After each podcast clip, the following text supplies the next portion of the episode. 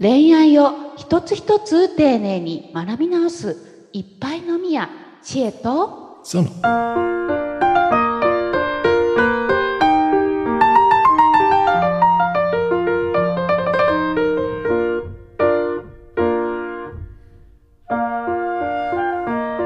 倉野さん、聞いてくださいよ。なんすか？なんすか？私ね、あのーうこの間、これは本当に自分が行きたくて行った、なんかトークイベントだったんですけど、まあこれも Zoom参加だったんですけど、ほうほう。えーノンバイナリーのトークイベントが下北沢の本屋さんでやってたんですね。はいはいはいはい。ノンバイナリーってあの、自分の性別を、えーバイナリーが自分の性別をもう自分であの受け入れてる人っていう定義で、うんうんノンバイナリーはそこを、まあ、受け入れてないという表現ではないんですけど、そこになんかちょっとまあ、うん曖昧にしてる人だったり、疑問があったり、受け入れないと決めている人だったりみたいな定義の言葉なんですけど、で、私はまあ自分の性別がふわっとしてるので、あ、自分のことやと思っていたんですよ。いたというか参加したんですね。うん、で、まあ、ほうほうみたいな感じで、その当事者の方々のえ話を聞いてたんですよ。なんかアメリカでそういう詳しい本が出版されて、それを翻訳して、あの、本が出たので、当事者が集まってイベントするみたいなやつだったんですけど、はいはいはい。うんうん。そこでですね、あの、まあ私ね、そのね、いろいろその当事者の方のお話を聞くとです、まあ、無性っていう言葉が出てきてです。うんうん。無性っていうのは、あの、性別がないと思うみたいな、自分には、みたいな。ほうほうほうで。まあ私はいはは、あそれかな、みたいな感じで、あ、自分もだ、みたいな感じで聞いてたんですけど、そのね、あの、まあ無性とはちょっと話は別なんですけど、その、うん。例えばすごい印象に残ってるのが、一人当事者の方が、うん。男と女の性別欄しかないじゃないですか。最近はまあ、うん。その他っていうのが結構ちょくちょく見かけますけど、それあ書類とかね。そうです、そうです。保険申し込むとか、あ、の、市役所行ったらとか、履歴書書くときとか、うん。基本男と女じゃないですか。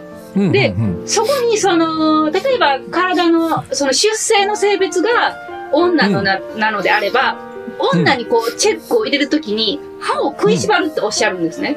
おずーなるほどっと歯を食い。しばして、うん。本当はつけたくないけど、こっとチェックを入れるみたいな。うん。うんとかも、それがどんどん慣れてきて、今は別にそうは思わないようだったりとか、いろんなその体験談を聞いてたんですけど、うんうん。その時に私は違和感を持ったんですよ。あ、私はそこまで思わないなっていうふうに思ったんですよ。うん。うん。なんか、女みたいな感じで、あのー思い込んで生きてきたので、はいはいそこ。までその、チェック欄に歯を食いしばるなんてことはなかったな、みたいな。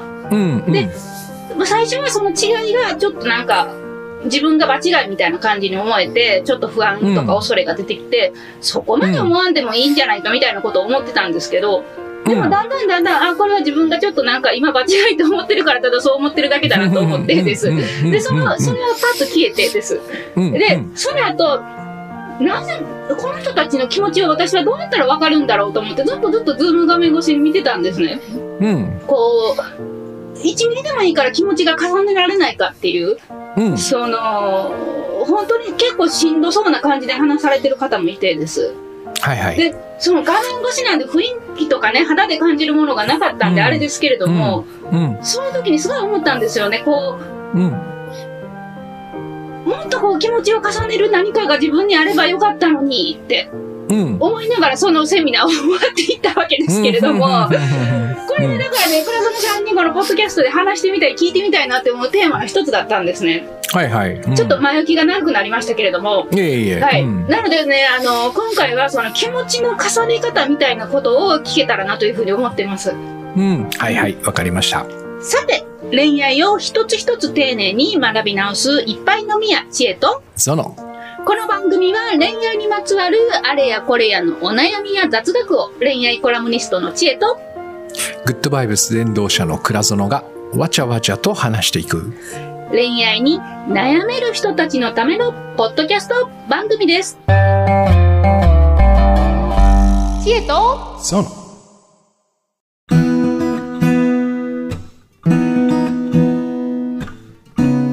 いうことで、えー今回は気持ちの、まあ、重ね方っていうとなんかちょっとノウハウチックですけど、うん。うん。なんだろうな、自然と重なることもあればです。うん。あの、私みたいに重ねていきたいみたいに思うシチュエーションもあるのかなと思ってて、うん。うん。その辺をちょっとこう、お話を聞いてきたらなというふうに思ってます。うん。うん。あのねえっとこれはあー結構なんだろうな深い深いっつったら変かな、うん。えー一筋縄ではいかない話かなと僕は思ってます。うんはい。えーというのはね、うんえっと、基本的に僕僕のスタンスはねはい。やっぱりほ本当のことはわからないだと思うんですよ。で、えっと、いつもね本当のことはわからないっていう時に4つの項目を挙げているのねはい。特に僕らはこれについてこの4つについては本当のことを知らないよねって言って一つが、えっと、未来に何が起こるか。はいわかんないよね。うんそれからもう一個は似てるんだけど、ある出来事がどんな結果をもたらすかっていう因果関係ね。はい。これうん何回か前にもさ出てきたけど、そのデートを断られたというその一見良くない、えー結果がね実はその次のもっといい人に出会うための、えー伏線だったみたいなこともあるから、えっと、一喜一一喜一憂しててもそのし仕方ないって話にもつつづつながるんだけどね、で2つでしょ？で3つ目が自分とは何かってやつだね、はいわかんないよね。なるほど。はい。うんわかんないですね自分はい自分が何が好きでどんなことをしてるのが幸せなのかって、い分かってそうで分からない。で最後が人が何を考えどんな気持ちを持っているかなんですよ。うん。うんうん。でもこの4番目って割と経験でなんとかなるって僕らちょっと思ってるとこがあるよね。ありますね。はい。うん、特にさ割とこうなんかあの管理職で、えー腕がいいと言われてる人の中にはもう俺は大体あの部下のね考えてることなんてね手に取るように分かるんだよみたいな感じってあるじゃない？いますね、そういう人。うんはい。ねうんでまあまあ逆に言うとそれができないとうんやっぱりリーダーとは言えないんだよねみたいなところにこう必須の能力とされてるみたいな、えーかあるでしょ？そうですね。なんかあれがちうん的中率も良かったりするみたいな。はい。うん、そうそうそうそう。だから、あのー厳密にね見るとね実は2割ぐらいだと思うんですよ、うん僕その的中的中率、でも、うん。当たることのおよあの驚きはすごいんで、うん。ねなんか2割バッターがさ、うんえーあの野球でね、はいえっと、2割のヒットが全部ホームランだったら驚きじゃないですか。そうですね。なんかもう、あ、この人は言い当てるんだみたいな、なんかプラシーボ的なものも働いて。働くからね はい。でも8割はやっぱり外してるんですよ。うん。うん。えーだからそこはやっぱりこう受け入れた方がいいと思うのね、うん。えっと千恵さんの質問の中で言うとねそのね Zoomの中で、うんえーそのノンバイナリーとかその性の問題でねいろんな悩みとか、うん。あのー感じてる人たちの気持ちを分かろうとはしてもいいんだけど、うん。うん。本当のことが分かるとはやっぱり思わない方がいい。うん。なるほど。ってことなんですよ。えーそこがまず最初ね。はい。それから僕らがよく共感してほしいって言うじゃないですか。はい。えー一番わかりやすいのはね、例えば一緒に暮らしていてね、えっと、その片方が、えっと、とても怖いことがあると。うん。例えば今だとほら南海トラフ地震が来るとかね。はい。それから一昔前だとそのコロナがどうなるんだろうかとかね、えー台風がすげえのが来るとか言った時に、えっと、片っぽがすごく怖がることってあるよね。うん。えーでもパパートナーのもう片方は、はいい、やあんなの別に大したことないんじゃない？って言ったとしたら、共感してくれないってことになるでしょそうですね。はい。う、うん、でもこれはねこの共感は何を言ってるかというとねその片方が頭の中で作り出した恐怖の映像があるわけよ。うん。うんえーもし地震が来たらこんな風になってこんな風になってこんな風になってっていう想像を頭でするわけね、はい。それと同じ映像をあなたも見てくれって言ってることなんですよ。でこれは無理だよね。うん。うん、育った環境自分の経験値いろんなものをこう総合してみんなこあのある出来事が将来こうなるだろうって予想をそれぞれ各自がするわけじゃん。だからここをその合わせろということを共感というんであればこれちょっと厳しいなって気がする。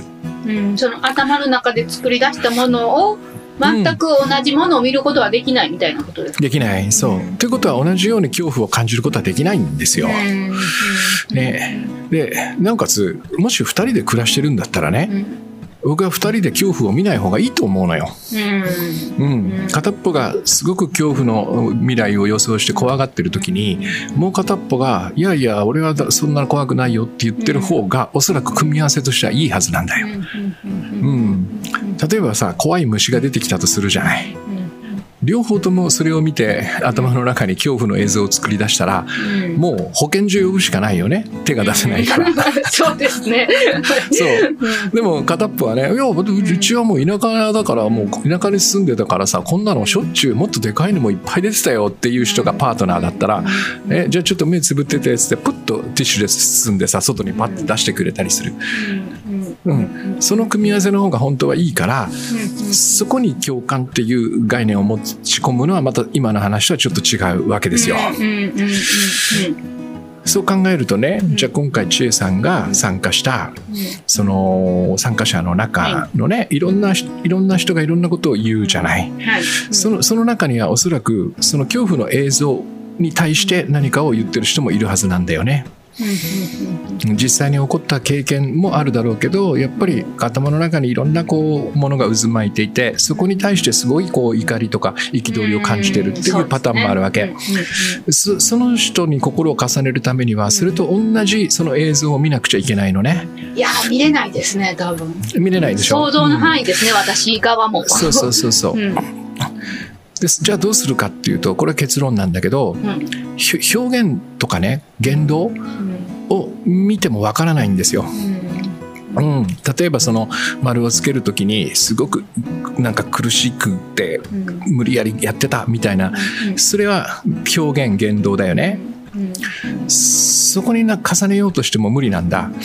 だから何何がこの人の不安なんだろう。何がこの人の恐れなんだろう。っていうところを見に行くしかないんですよ。うん、でそれが分かるとさっきのパートナーの例で言えばはい。あこの人は今恐怖の映像を頭で作り出して受信がすごく自分にとって怖いものに見えてるんだなってことが分かると。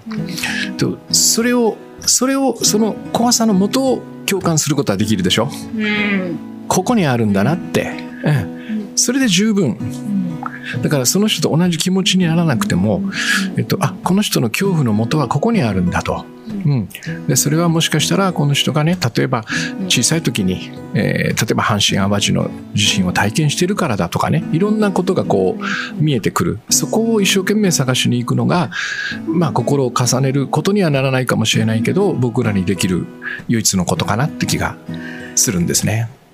いや以前ねあの倉野さんと共感について長く時間喋ったことあったと思うんですけど、はいはいはい。またポッドキャストとは別のところで、うんうんうん。その時に共感は知りに行くことだっていう知りに行くことだっていうおっしゃったじ。ゃないですか。うんうん。本当にその時なんかポカーンとしてたんですよ私。その時共感っていうのは、その同じ感情を持つことだみたいな定義を自分の中であったので、うんうんうん知りに行くってどういうことみたいな。聞いた時本当ポカーンだったんですけどこうやっていろんな体験をしながらその、さっきのお話もすごくそうでしたけれども、うん。結局共感してほしいって例えばじゃあ思った時にですうんその、知りに来てほしいっていう、その姿勢がもうやっぱり共感なんですね。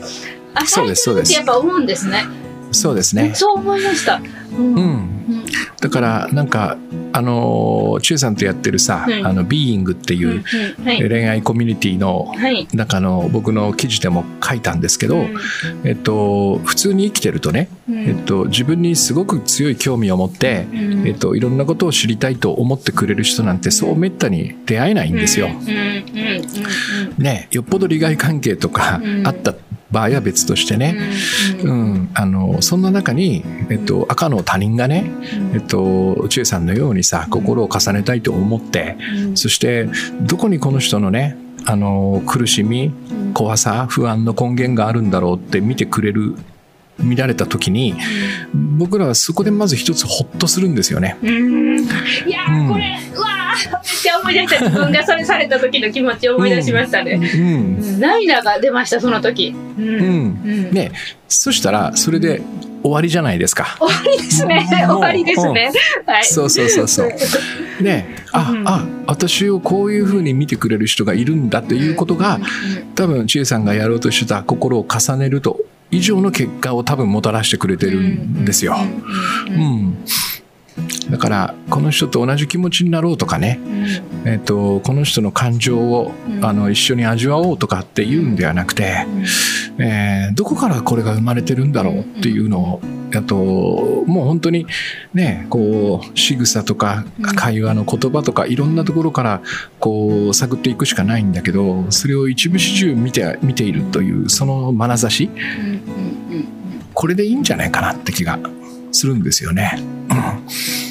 ですね。これあの思い出してほしいな思い出してほしいですね。あの、うんこれは今リスナーの方に問いかけてるんですけれども、うん、そういう多分ね経験されたこと一回ぐらいは絶対どんな人でもあるんじゃないのかなって思うんですよね。うん、聞いてくれただけで自分ばっかり喋ってたけどなんかすごいホッとしてすっきりしてうん、帰っていったっていう経験ね皆さんきっとありますよね。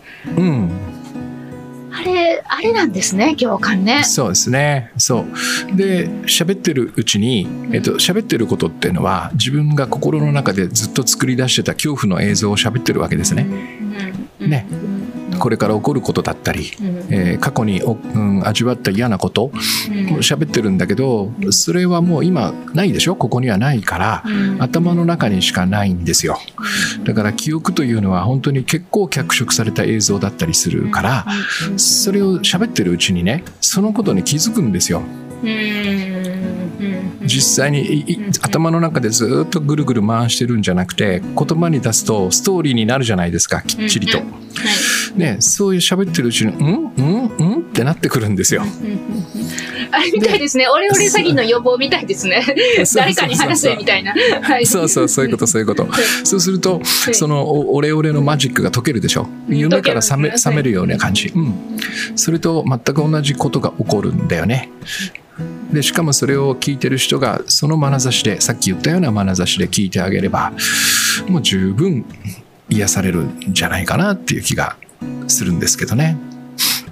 本当ですね。うんいやいや、もう、あの、非常に私、あの、勝手にスッキリしてますけど、共感についてはね、いろんなあのご質問いただくことが多いので、あの、うん。これ聞いてる方も、ここれはどうなんだみたいなね、共感についていろいろとこう疑問だったり質問だったり、あの、あれば、ぜひ、あの、質問ボックスからも送っていただければなというふうに思っております。いっぱいのみやちえと、そう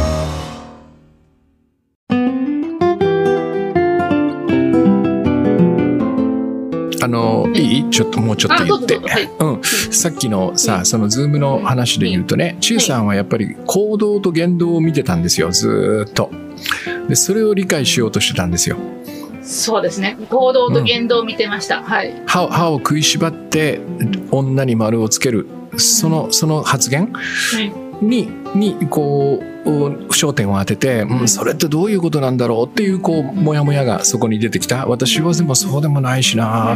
えーこれを理解するのってどうすればいいの？みたいな形になっていくでしょう。えっと、行動とかその表現は、うんと、その、すでにもう、その相、その人、なんつうの、その人の心が動いた後の出来事なのね。